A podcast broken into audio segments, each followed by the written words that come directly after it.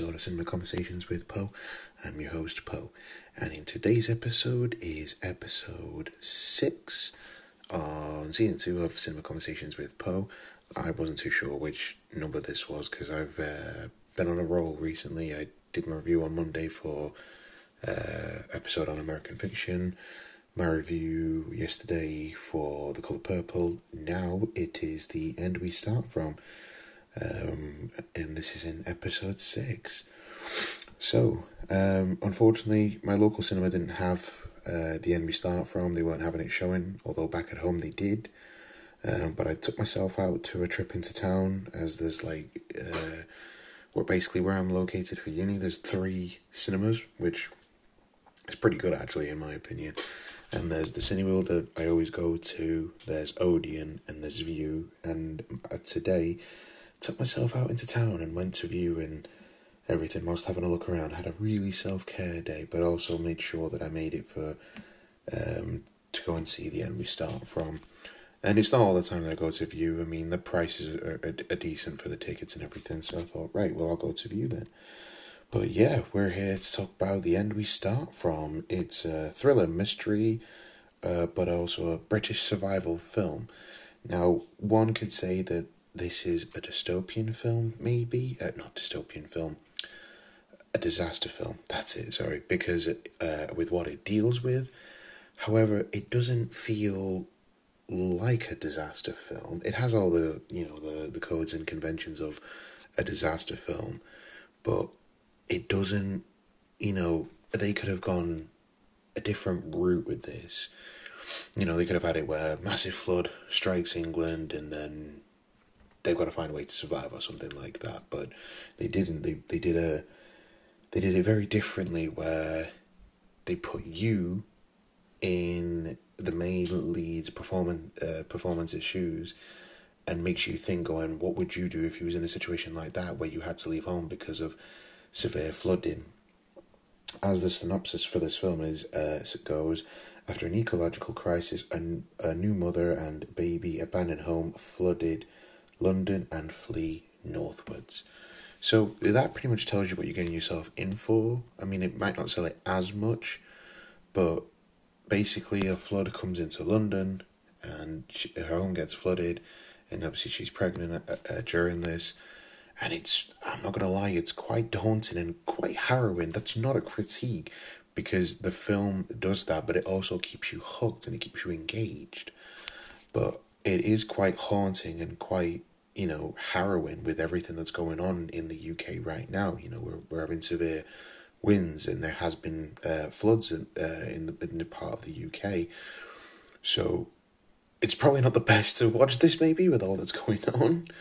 But for the performances in this film, especially particularly Jodie Comer, who is our lead in this film, Jodie Comer is just, she's fantastic.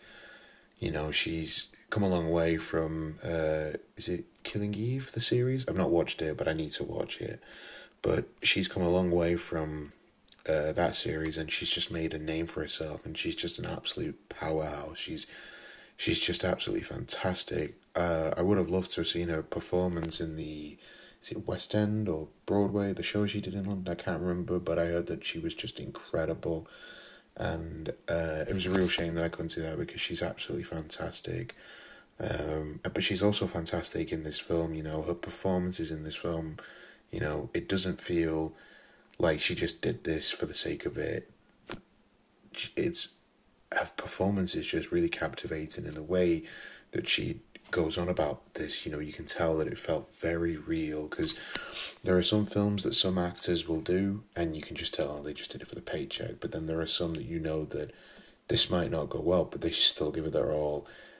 And then you just have actors who just kill it in everything, and I think that's what Jodie Comer did with this film. She was absolutely fantastic. You know, I would say it's more of a survival film than it is of a thriller mystery. You know, there are some bits that do have you on the edge of your seat, let's say. But interestingly enough, actually, it's based on a novel, hence with the same title as well, actually, which I had no idea. Oh gosh, I forgot who the director's name was. Mahaleo I forgot the director's name, but I haven't heard anything from her. I haven't seen anything from the director. It's actually really bad because I normally say who it's directed by. I forgot to write that down, but it's okay. But no, this film was, as I said, it was quite harrowing because of everything that's going on in the UK. But it is a really, it's a very engaging film. The cast is actually really good. It's there were some surprising actors in this film. It was you had the likes of Benedict Cumberbatch in it. You had Mark Strong, and Catherine. I hope I get this right when I say it. Waterston. I hope I said that right. You also have Joel Fry, which I just want to say as well. I'm really glad that I'm happy to see that Joel Fry is getting more work in films. He's the first film I saw him in was in Cruella with Emma Stone, that's it, and I loved him in that. I thought he was great, and I was like, why have I not seen him in anything else? There was a show that he did on ITV2, like a parody of the Roman life and stuff, but he's in that. But I have been seeing him pop up in films and stuff, whether he's had a small part or a supporting part, but he's great, and I think too, as much as I love Jodie Comer's performance in this, his performance in this is actually really good. There's one scene, where he comes and it's just the way, he's just basically traumatized, and, his performance in that is really good. I was really surprised to see Benedict Cumberbatch and Mark Strong in it, because I remember when Jodie Comer and Joel Fry, they go up to Joel Fry's parents in the film, and I was like, is that Mark Strong? I was like, oh my God, that's Mark Strong. I was like, what's he doing that? Excuse me. I was like, no way, it's Mark Strong. He's another terrific actor. He's brilliant. He's been in a smattering of films. Tinker Tailor Soldier Spy, Kingsman, Notch a Bow. He's a really great actor. Sherlock Holmes, the one with Guy Ritchie. He's fantastic. And then in there's a bit in the film where Benedict Cumberbatch is in it. I'm like, hey. And I love Benedict Cumberbatch. I think he's a fantastic actor. Of course, if you're not familiar with him, he plays Doctor Strange in the MCU, but he's fantastic. He really, really is. But I was just surprised. I was like, oh my God, you got two powerhouse actors in this. They only have small roles, but their roles are good. In fact, I think Benedict Cumberbatch's performance is more, how do I describe it? I don't know, actually. I think both him and Mark Strong's performance are equally just as good as each other. I was going to say some of them, but I didn't want to spoil the film. But I was really surprised to see both of them. And then you got Catherine Waterston, who she's been in the Alien films, especially the I want to say prequels, because there were, she was in Covenant. I think she was in... What was the other one? No, she was just in Covenant from what I understand. But she's also in the Fantastic Beasts films, which I really liked the performance in that. You have Gina McKee in it and Nina Sosayo. I hope I've said that right. But as I said, this film, it's a solid film. It's a really good, solid film that does stick with you, and, it does make you think. And I think it's the fact that, in this film, Jodie Comer, she has a baby, and you're just like, what would you do in that situation if you had a baby and you had to survive, basically? As I said, they could have really taken this a different way, and I'm really glad that they didn't, because,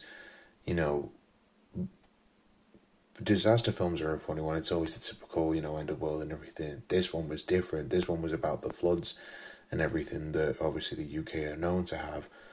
And it was interesting. I think that's what made it different from other films, I think you could say. But I really liked how Jodie Comer's performance, but I think she's the main lead in it, and my God, she leads this film so well. She really does.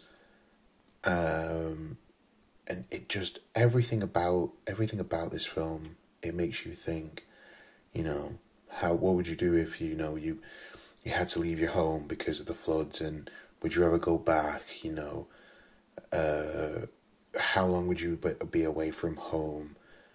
And it's just, it's quite harrowing, and it is scary, you know, as I said, with everything that's going on in the UK right now, it is scary, you know, I mean, I'm in Hull, and Hull is quite,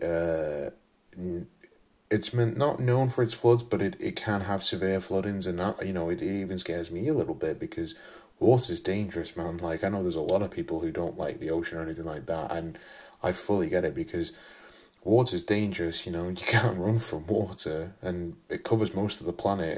It's scary, it is scary, you know, and I think how this film shows it, but as well, like, the way that they've shot it as well, the cinematography in this is really good, like, really, really good. The writing itself is fantastic, you know. It can be slow at times, and I guess one could say that it's a little bleak, maybe,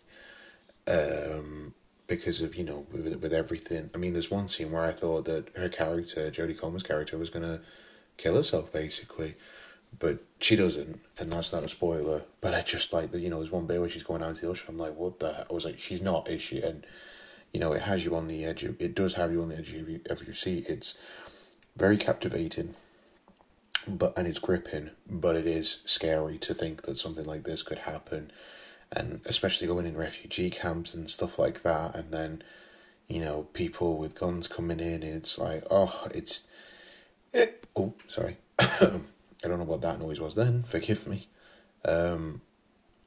It's hard, it's really difficult to I mean, what the film does is that it does make you put yourself in her shoes, and it does that very well. There are some films that can do that, and you're just like, I'm not really feeling that, but I think with this film, you're definitely put into Jodie Comer's character, her shoes, and, you know, it does make you think, because you're like, well, how would I, if that was me, how would I survive? How would I cope with food, and how would I cope with water and stuff like that? You know, would I ever go back home? Would I ever see my parents? There's one shot actually that's quite harrowing, and it's just a wall with a bunch of people that are missing, and it's just, it's sad. It is, because it's like, you know, no one knows.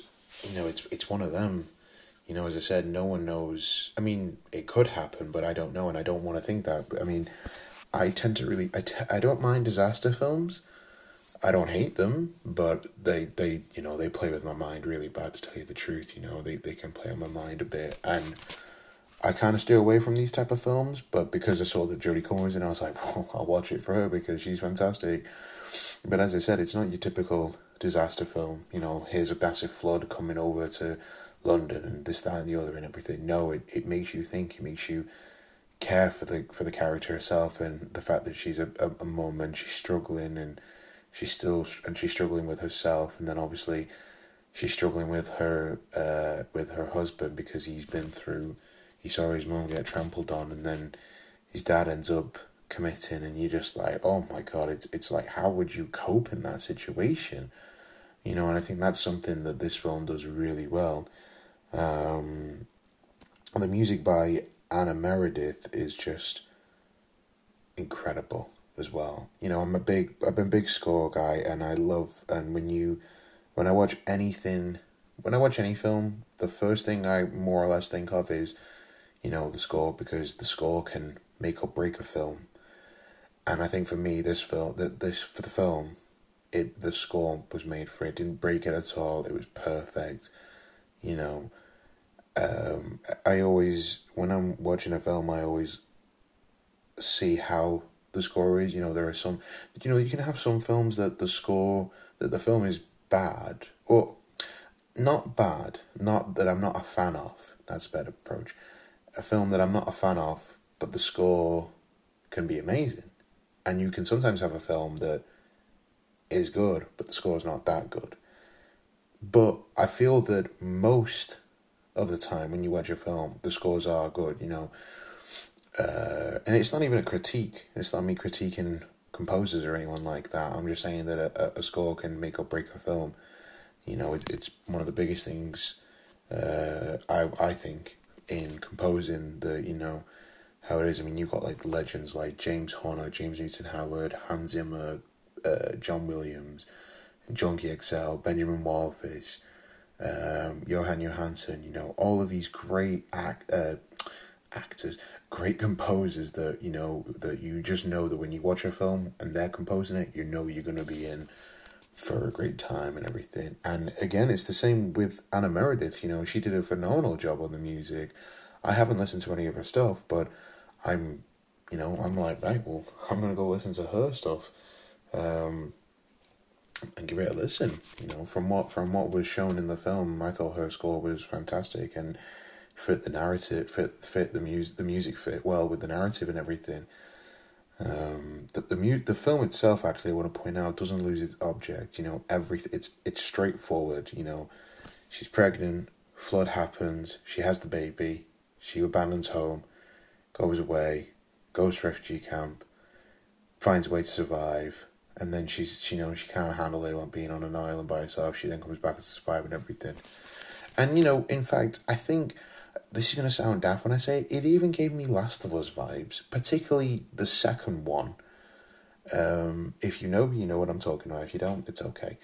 But it did give me, I mean, it even gave me Children of Men vibes to a certain degree, you know, with how people were when they were going in for food and trying to get food and stuff like that, and how people are with each other. It gave me that vibes and even Last of Us vibes. So, you know, I really loved it. I really liked how they did that. But, you know, the story and the writing is solid. Jodie Comer's performance is fantastic. The rest of the cast are also good as well. You know, like I said, Joel Fry, I'm really glad that he's getting more in films and stuff. And, you know, whether it's a small part of supporting, I'm glad he's getting in more films because he's great. I hope to see him in a lead or even one day work with him because, you know, I myself are an aspiring director, not an actor. An aspiring director as well. Well, no, not even an aspiring director. I am a director. I just haven't done anything yet, you know. But as well as a composer and a producer as well, you know, so it'd be cool to do that. I mean, I've got a lot of ideas for films of my own, but anyway, not without going off too much on a tangent, I hope to see Joel Fry in more films, because I really liked his performance in this, and Benedict Cumberbatch as well. And even Mark Strong, you know, but Jodie Comer's performance is fantastic. Everything about this is just, you know, she's fantastic in everything she's in. She was amazing in The Last Duel, with Ridley Scott, Matt Damon, and Ben Affleck and Adam Driver. She was fantastic in that. She's fantastic in everything. I need to watch Killing Eve. I heard a lot of people saying that the last season wasn't good, so I felt like it was another Game of Thrones, but hey-ho. But no, that this film, The End We Start From, I can't remember what I called it. I called it a different name, and I was like, oh, it's called The End We Start From, but it's a great film. It's a solid film. It's harrowing, and it can be a bit bleak at times, but, you know, but it's engaging, it is captivating, and it does have you on the edge of your seat, and it does make you think, and I love a film when they do that. It can be slow at times, I will give you that, but no, I think it's a solid film, and I think if you like these type of films, cool. If, you know, as I said, I don't think it was right to release this year with all that's going on in the UK, but it's still a good film to watch. But yeah, if you can get it, grab it, go and watch it in the cinema. Go have some fun with it and be put on the edge of your seat. As